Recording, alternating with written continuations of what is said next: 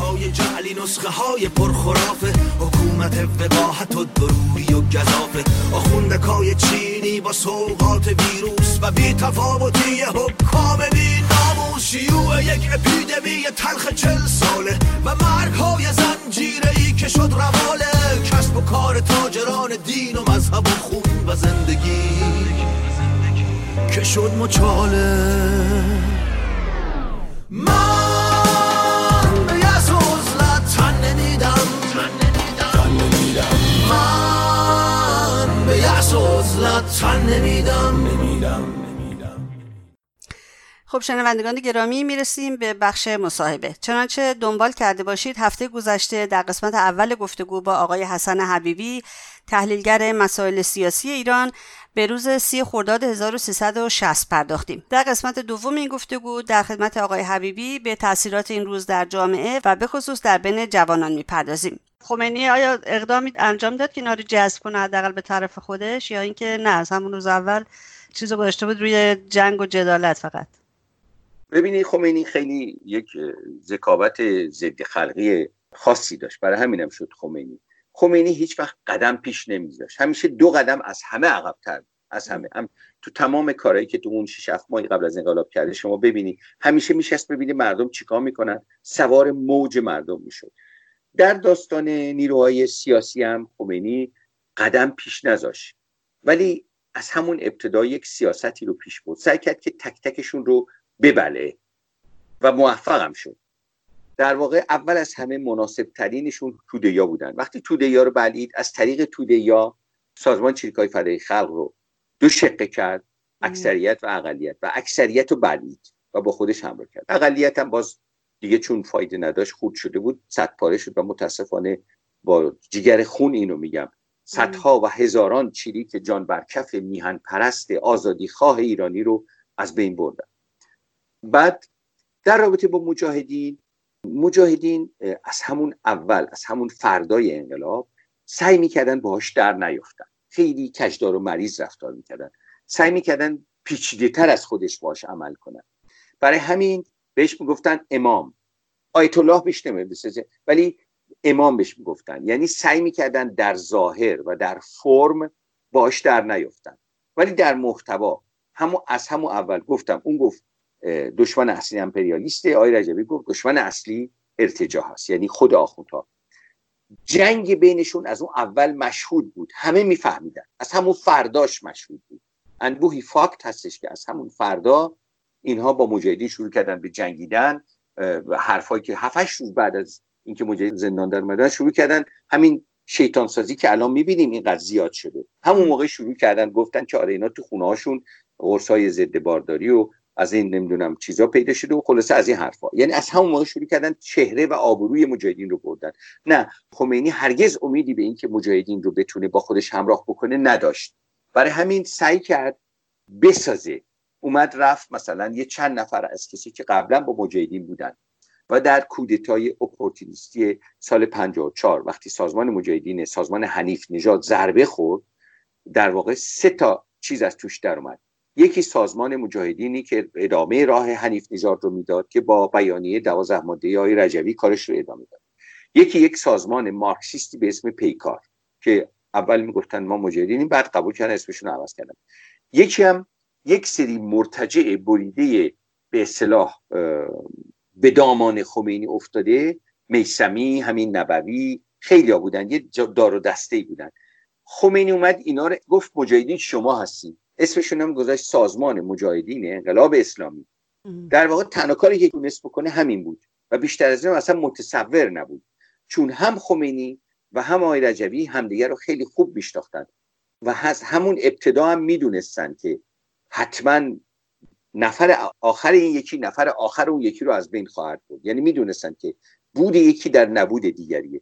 متا خمینی سعی می‌کرد از همون فردای انقلاب این جنگ رو به جلو بندازه مجاهدین تلاش می‌کردن هر چقدر که میشه این جنگ به عقب بیفته که موفق شدن تا سی خرداد شست هم کشش بدن. آقای حبیب شما میگید که روحانیت توی انقلاب یعنی علیه شاه مبارزه نداشتن ولی ما می‌دونیم که توی زندان های شاه توی دوره همین آخوندهایی که بعدا حکومت رو در دست گرفتن با مجاهدین در یک جا زندان بودن. درسته؟ ببینید زندان بودن آخوندها باز این از چی میگن؟ میگن چی, چی از, از چیز بیبی نیست. ببینید زندان بودن آخوندها اصلا ربطی به مبارز و مخالف بودنشون نبود نداشت. ربطی به پپه بودن و ارزم خدمت شما ابله بودن ساواک داشت. ساواک می‌رفت اینا رو می‌گرفت میوبرد و به این ترتیب برای اینا یه اعتباری درست می‌کرد. اینا توی زندان مزاحم مبارزین بودن. انبوهی گزارش هست از مبارزین مارکسیست از خود مجاهدین که اینا توی زندان یک مش آدم به اصلاح مزاحم بریده و به محض اینم که یه تو گوشی میخوردن سپاس شاه ها می نوشتن سپاسنامه نوشتن بدن بیرون. ما بجز پدر طالقانی و فکر می‌کنم پدر طالقانی که شخصیت شاملا کاملا متفاوت بود یعنی ربط آخوندان نداره. ما روحانی که طولانی مدت توی زندان بوده باشه و خلاصه مبارز جدی باشه نداریم. یه سری مبارز روحانی بودن که اینا درست روحانی بودن طلبه بودن. ولی اینا دیگه از طبقه خودشون بریده بودن. هوادار مجاهدین بودن. تو زندانم که بودن با مجاهدین بودن. درسته هنوز معمم بودن. هستن هنوز یکشون هستش. الان توی آلبانی از شما که خود آیت الله گنجهی هستش. اینا هوادارای مجاهدین بودن. بیش از اینکه روحانی باشن و به شاخص هویتیشون روحانی بودنشون باشه هواداریشون هم مجاهدین بوده. کسی دیگه هم بودن. مثل خود رفسنجانی. ولی اینا یک موقع اینا یک دوره ای تعیین تکلیف شدن تو زندان ها یه سریاشون موندن با مجاهدین. دیگه نمیشه به اونا گفت روحانی. اونا مجاهدی بودن یا هواداران مجاهدین بودن.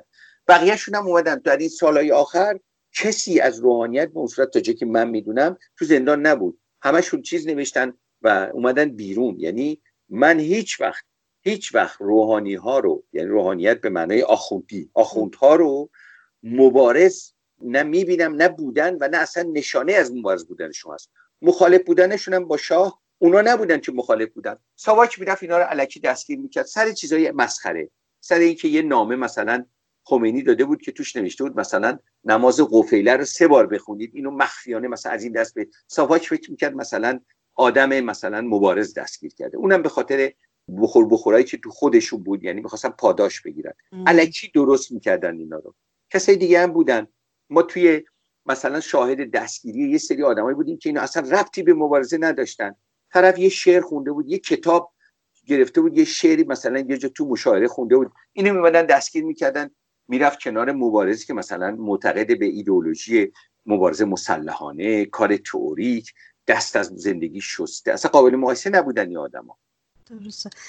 آقای حبیبی به نظر شما با توجه به شاید بشه گفت تحریف تاریخ و همینطور تحریف فقایه و سانسور شدید اخبار مقاومت به طور کلی در داخل و خارج از ایران فکر می‌کنید سی خدا چه تأثیری تا به امروز داشته روی جامعه ایران به طور کلی؟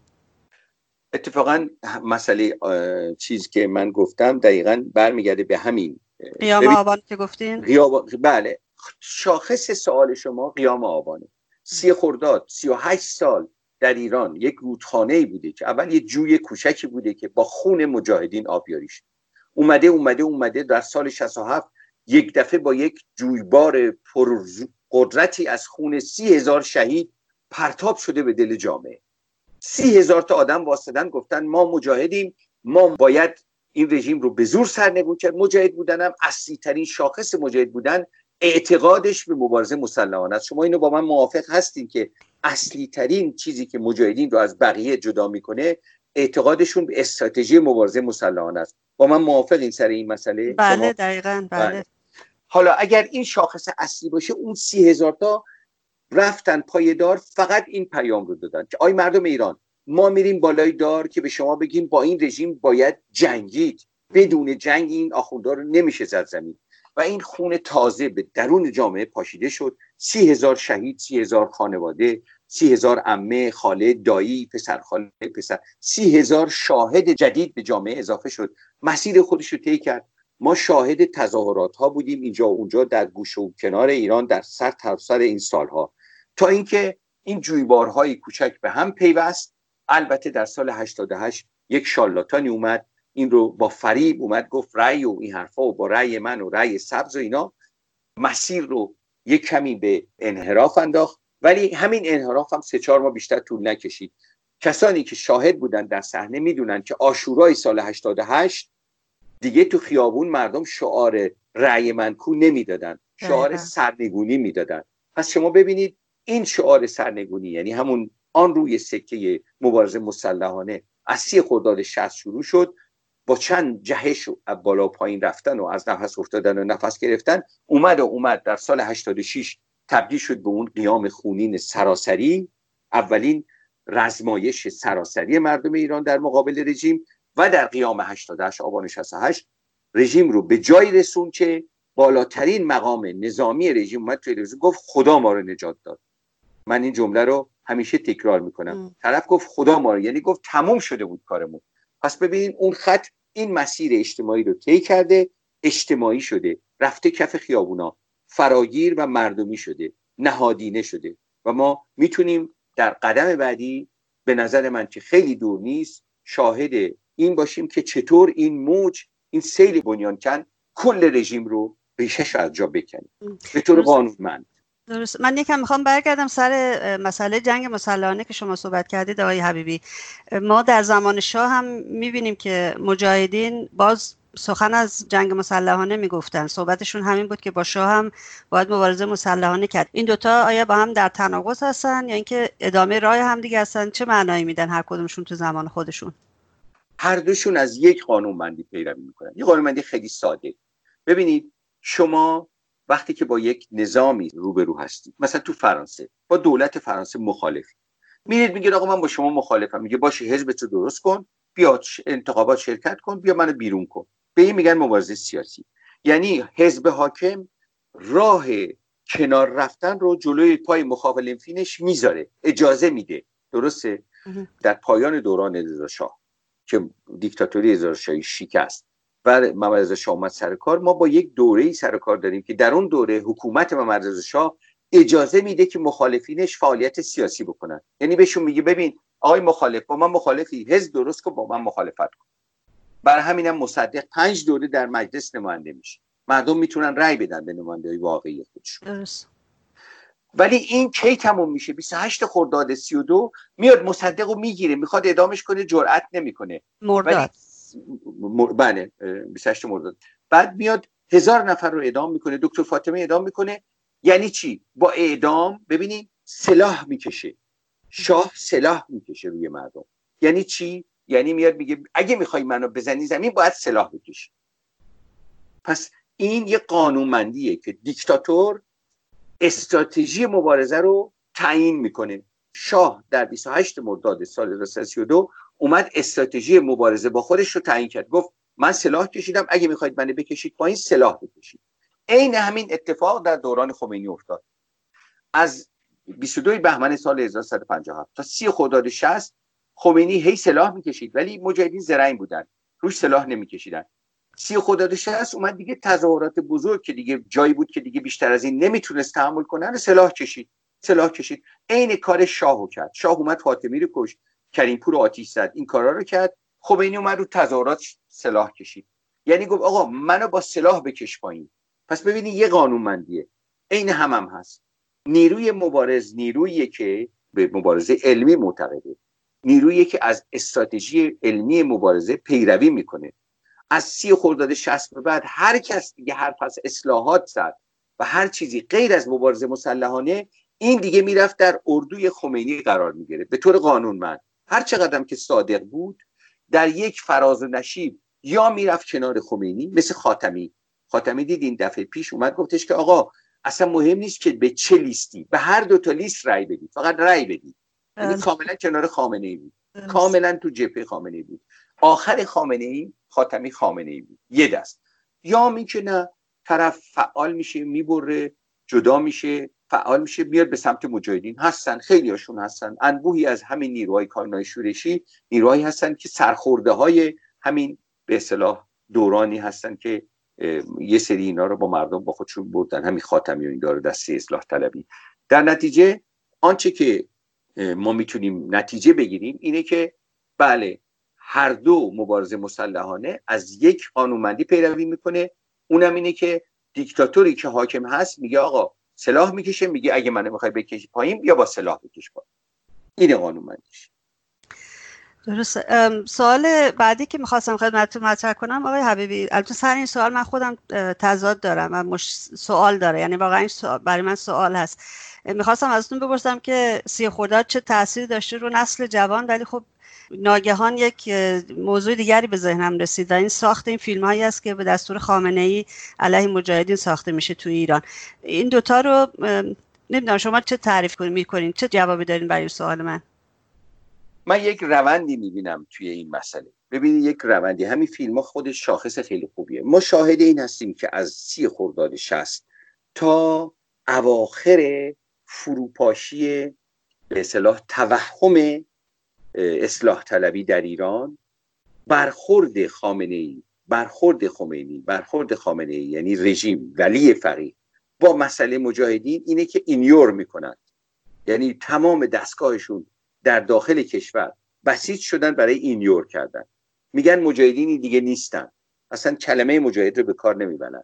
مجاهد مسعود رجوی مریم همه اینا چیزایی ممنوعه هستن در یک دوره ای به میزانی که ما به پایان توهم و فریح اصلاح طلبی می‌رسیم می‌بینیم که این اینیورانس اینیور کردن کمرنگ میشه کم کم کم کم شروع می‌کنن اسم مجاهدین رو بیارن و شروع می‌کنن به تخریب مجاهدین در داخل ایران. پروسه جنگ روانی علیه مجاهدین از بعد از عملیات فروغ اگر شما دقت بفرمایید ببینید پروسه جنگ روانی اساسا در خارج کشور بوده. در داخل کشور اصلا وارد این محوله نمی که اسمی از مجاهدین بیارن. این مال کیه؟ مال تا پایان توهم اصلاح طلبی به میزانی که اصلاح طلبی به عنوان یک راه حل تو جامعه فرو میریزه و نسل جوان دنبال یک راه حل جدیدیه. بالاخره نسل جوان می‌خواد زندگی کنه. پول نیست. مسئلهش این نیست که سیاسیه. آقا پول نیست شغل نیست آزادی نیست. زیر فشاره. نمی‌تونه هر کاری می‌خواد بکنه. هیچ آینده و چشماندازی نداره. خب این نسل جوان دنبال راه حله که خلاص شه. وقتی که توهم اصلاح طلبی فرو میریزه به طور تاریخی دیگه کارایی نداره بعد از سه دوره متوالی کم کم نسل جوان شروع می‌کنه بره به سمتی که راهحلهای دیگر دنبالش رو بگرد با اومدن اینترنت خب این ابزار بهشون امکان داد که برگردن و یک چیزایی رو که اسمی هم تو شنیده بودن از دور که مثلا تو خونهشون تو خانوادهشون دو تا دایاش مجاهد بودن. ما شاهد بیشتر این نسلیم. یعنی این نسل یه دردسر جدیدی برای ولی فقیه درست می‌کنه. اینه که برمیگرده ببینه مجاهدین کیان. یعنی از دوره این یوغانس یا از دنیای نفی مجاهدین که اصلا مجاهدینی نیستن همون حرفی که بهزاد نبوی می‌زد توی بله. تلویزیون صدا می‌کنه واقعا نیستن تموم شدن. فراموشش کن سالش هستن این یه استراتژی بود و این آدم پیشبرنده این خط بود. یه حرف شوخی و هزلی نبود. و این حرف در واقع در بعد از 88 این حرف فرو ریخت. در پایان دوران احمدی نژاد جوونا سعی کردن برن ببینن چی بوده و کم کم کم کم ما در دانشگاه ها شاهد رو اومدن یک گفتگوهایی بودیم که توش کلمه مجاهدین اسم مجاهدین میمد. از اون طرف خب یک سری اتفاقاتی افتاد. مجاهدین ساختارشون تغییر کرد. دیگه نظامی نبودن توی محیط بسته. کم کم کم کم اومدن توی جهان خارج اومدن توی فضای مجازی حضور مجازی پیدا کردن و بعد از بعد از اشرف رو دارم میگم که بعد از بله. فشارهایی که رو اشرف مجاهدین اومدن مطرح شدن توی فضای مجازی. از اون موقع خمینی رژیم ولی خمینی یعنی ولی فقیه فهمید که این خطر هست که نسل چون دو تا نسل اول خونسا کرده بود. موفق شده بود دو تا نسل اول رو یعنی نسل هفتاد و هشتاد رو خونسا کنه.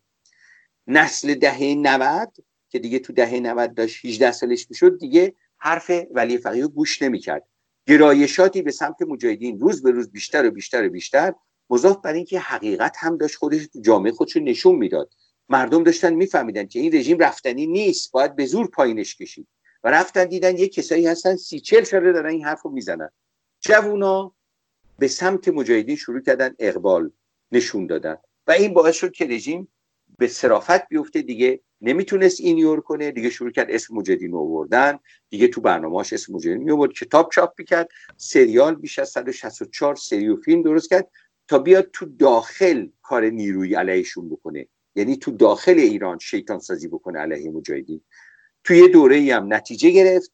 ولی اخیرا نشونه هایی که خود تحلیلگرا نشون میدن خودشون دارن میگن و به خصوص قیام آبان و حضور و به خصوص اومدن مجاهدین توی توی آلبانی و به اصطلاح اشرف سه و درست شدن کانونای شورشی نشون میده که این خط فیلم و این حرفا کارایی نداره و ما از کجا می‌تونیم اینو بفهمیم؟ از دستگیری ها از دستگیری هایی که البته رژیم همه رو رژیم احمق نیستش که بیاد دو تا نخبه رو منصوب کنه به مجاهدین. این که میگن انگ مجاهدین می‌زنه که از بین ببنه حرف مفت رژیم برای از بین بردن نیاز به انگ نداره. شما می‌بینید انبوهی آدم رو از بین برده اصلا در حالی که هیچ ربطی به مجاهدین نداشتن هیچ گروه خونی هم به مجاهدین نشون ندادن. رژیم هم هیچ وقت انگ مجاهد بهشون نزده. درویش ها مثلا چه چه ربطی به مجاهدین داشتن؟ ولی رژیم از بینشون برد نابودشون کرد. پس این مسئله انگ زدن یه تبلیغ وزارت اطلاعاته. رژیم انگ نمی‌زنه. رژیم واقعا میگه که اینا گرایش پیدا کردن به سمت مجاهدین. و این به عنوان یک پدیده فراگیر روز به روز داره بیشتر خودش نشون میده. ما که نمی‌دونیم. رژیم می‌دونه اون دستگیری هایی که کرده در قیام آبان اون رهبرای گروه ها اون 800 زنی که اسمشون رو اووردن رژیم اطلاعاتشون رو داره. حتی بازجویشون کرده. پس ببینین ما شاهد رژیم یه سری گزارش داد تو قیام 88 که نشون می‌داد که کانونای شورشی سازماندهی شدن و جنس سازماندهیشون اینکه هدایتشون با زنان هست. همه اینا نشان از این داشت که اینها سازماندهی که خیلی مشابه هستش با سازماندهی که مجاهدین به جامعه پیشنهاد می‌کنن. پس اقبال مجاهدین یه چیزی نیستش که کسی بتونه پنهون کنه. و برای همین هم رژیم خودش دیگه علنا توی فیلماش هم میگه گزارش میده و اصلا هم مسئلهش زدن نیست. می‌خواد نیروهای خودش رو به اصطلاح انگیزه بده بهشون. بگه بابا جون والا منافقین دیگه اومدن تو خیابونا بجنبید. مسئلهش اینه نمی‌خواد انگ بزنه. خیلی جالبه. اصلا از کلمه منافق هم دیگه استفاده نمی‌کنن آقای حبیبی. آره بله. میگن مجاهد. میگه مجاهد. ببینی چون می‌دونه تنها چیزی که اون نیروی رو که یه ذره نیرویی که حاضر بیاد تکتیر اندازش تو خیابون کله بگرده پیدا کنه و نشون بگیره. دیدین اون فیلم رو؟ میگه بزن بزن. میگه می‌خوره به اون میگه نه نه اینو بزن. دیدین اون فیلم تکتیر بله. بله. این نیرو رو فقط میشه با این که آقا کسی که داری میکشیش مجاهده و اگه نکشیش میاد دودمان بر ما رو برباد میده. این پولایی که جمع کردیم و نمی‌تونیم دیگه بخوریم از مملکت بیرون می‌کنه. آتیشمون می‌زنن. در واقع داره نیروهاشو میترسونه. با به کار بردن این که اینا با مجاهدینن از مجاهدینن می‌خواد نیروهاشو بترسونه. نمی‌خواد سند کشتن برای اونا تأمین کنه. این این تبلیغ وزارت اطلاعاته و به خصوص کسی که تو خارج کشور هی میان میگن آقا انگ مجاهدین می‌زنن که بکشن. اینا تبلیغات وزارت اطلاعات. اصلا همچین چیزی واقعی نیست. چرا؟ چون در صحنه عمل باز تکرار می‌کنم. خیلی ها رو کشته که اصلا هیچ ربطی مجاهدین نداشتن. هیچ هم نیاز نداشته برای شو انگ بسازه. برای کشتن رژیم نیاز به انگ نداره. آقای حبیبی با توضیحاتی که شما الان دادین توی این گفتگو توضیحات مفصلی که دادید البته در رابطه با سی خورداد خب میشه حد زد جواب سوالم چی باشه؟ ولی اگر که مثلا من الان 17 سالم بود یا 18 سالم بود و به شما می‌گفتم خب حالا سی خورداد تظاهرات نمی‌شد چی می‌شد مثلا؟ امروز به طور واقع اگر روز سی خورداد رو ما نداشتیم اون مسیری که شما توضیح دادین رو نمی‌رفتیم. امروز کجا ایستاده بودیم؟ اینقدر ساده است این پاسخ به این سوال. همون جایی که اونایی که سی خورداد برگزار نکردن ایستادن. کجا اونای دیگه؟ اون نیروهای دیگه سیاسی اون همه نیروی فعال اون همه چریک اون همه نیروی مبارز این اون اون که سی خورداد برگزار نکرده الان کجا همشون آب شدن مزمحل شدن زندگی می‌کنن از مبارزه حذف شدن. اگر سی خوردادی نبود مبارزه هم نمی بود و البته این سوال به طور واقعی در جوهرش نمی‌تونه واقعی باشه. چون اگر ارتجاعی در ایران میاد سر کار به طور قانونمند بر اساس قانونمندی تکاملی حتما ضد ارتجاع هم میاد. و اگر ضد ارتجاع بیاد حتما توی مقطعی این ضد ارتجاع یعنی مجاهدین در مقابل ارتجاع وا میشه که اسمش میشه سی خورداد یعنی جواب بخشی از تکامله. سی خورداد بخشی از تکامله. اگر ارتجاعی واقعیته در قانونمندی تکامل نیروی ضد ارتجاعی هم واقعیت. نمیشه اینو نفی کرد. مثل قطب مثبت و قطب منفی مثل روز و شب. و طبیعتا برخورد این دو نیرو یه نقطه شروعی داره که تو ایران سی خرداد. دقیقا همینطوره و این مسیر همچنان ادامه داره. به قول شما تا سرنگونی رژیم که امیدواریم و می‌دونم حتما می‌دونم که آزادی ایران بدون شک دور نیست. خیلی ازتون ممنونم آقای حبیبی. از توضیحات مبسوطی که داده می‌دونم تو این رابطه باید خیلی صحبت کرد و کتاب ها میشه دربارش نوشت. و واقعا وقتی که برای این گفتگو باز کردید ازتون تشکر می‌کنم. خواهش می‌کنم. منم واقعا از شما ممنونم از حوصلتون از اینکه اجازه دادید که من هر چقدر که زیاد توضیح بدم و خیلی خوشحال میشم که به هر حال فرصتی باشه تا در رابطه با مسئله ای که امروز خیلی مسئله مهمی هست و خیلی دلم می‌خواد راجبش صحبت بکنم و به عنوان یک پیشنهاد میگم. مسئله مسیری که به اصطلاح خود سازمانی که این راه رو باز کرد طی کرده. یعنی اینکه این خط یه وجه اجتماعی داشت یعنی تو جامعه یه مسیر رو رفت ولی همین خط در درون همون سازمانی که به اصطلاح این خط رو پیشنهاد داد و آغاز کرد این خط هم یک مسیر رو طی کرده. و این خیلی بحث مهمیه برای جوانای امروز. مرسی از پیشنهادتون. روزتون بخیر آقای حبیبی. شما بخیر. متشکرم. خدا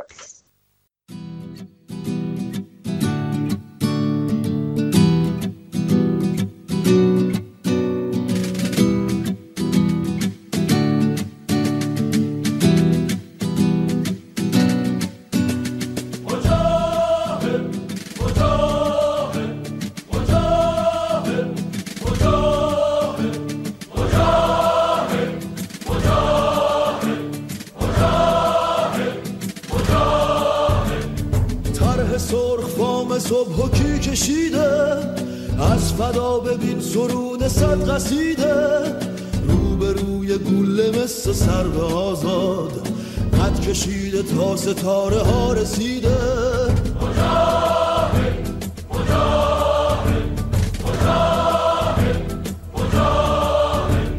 جنگلی که باکی از تبر نداره. ضربه ها به پیکرش اثر نداره. از حسار خیش و خان من گذشته. هوای خلق خود به سر نداره.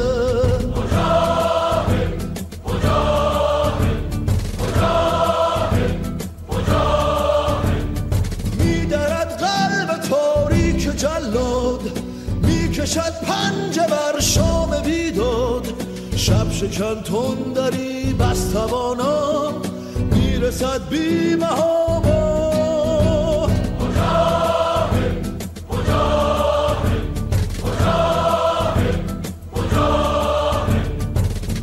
بی خشم یک انتقام است.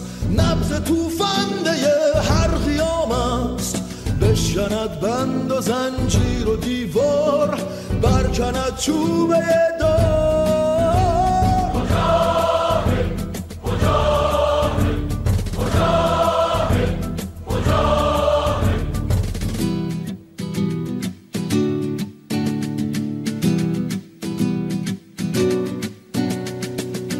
شد امید دیده های نمناک پاسخ تمام رنج های این خاک. خون تازه به قلب های خسته اعتماد مردمان دل شکسته.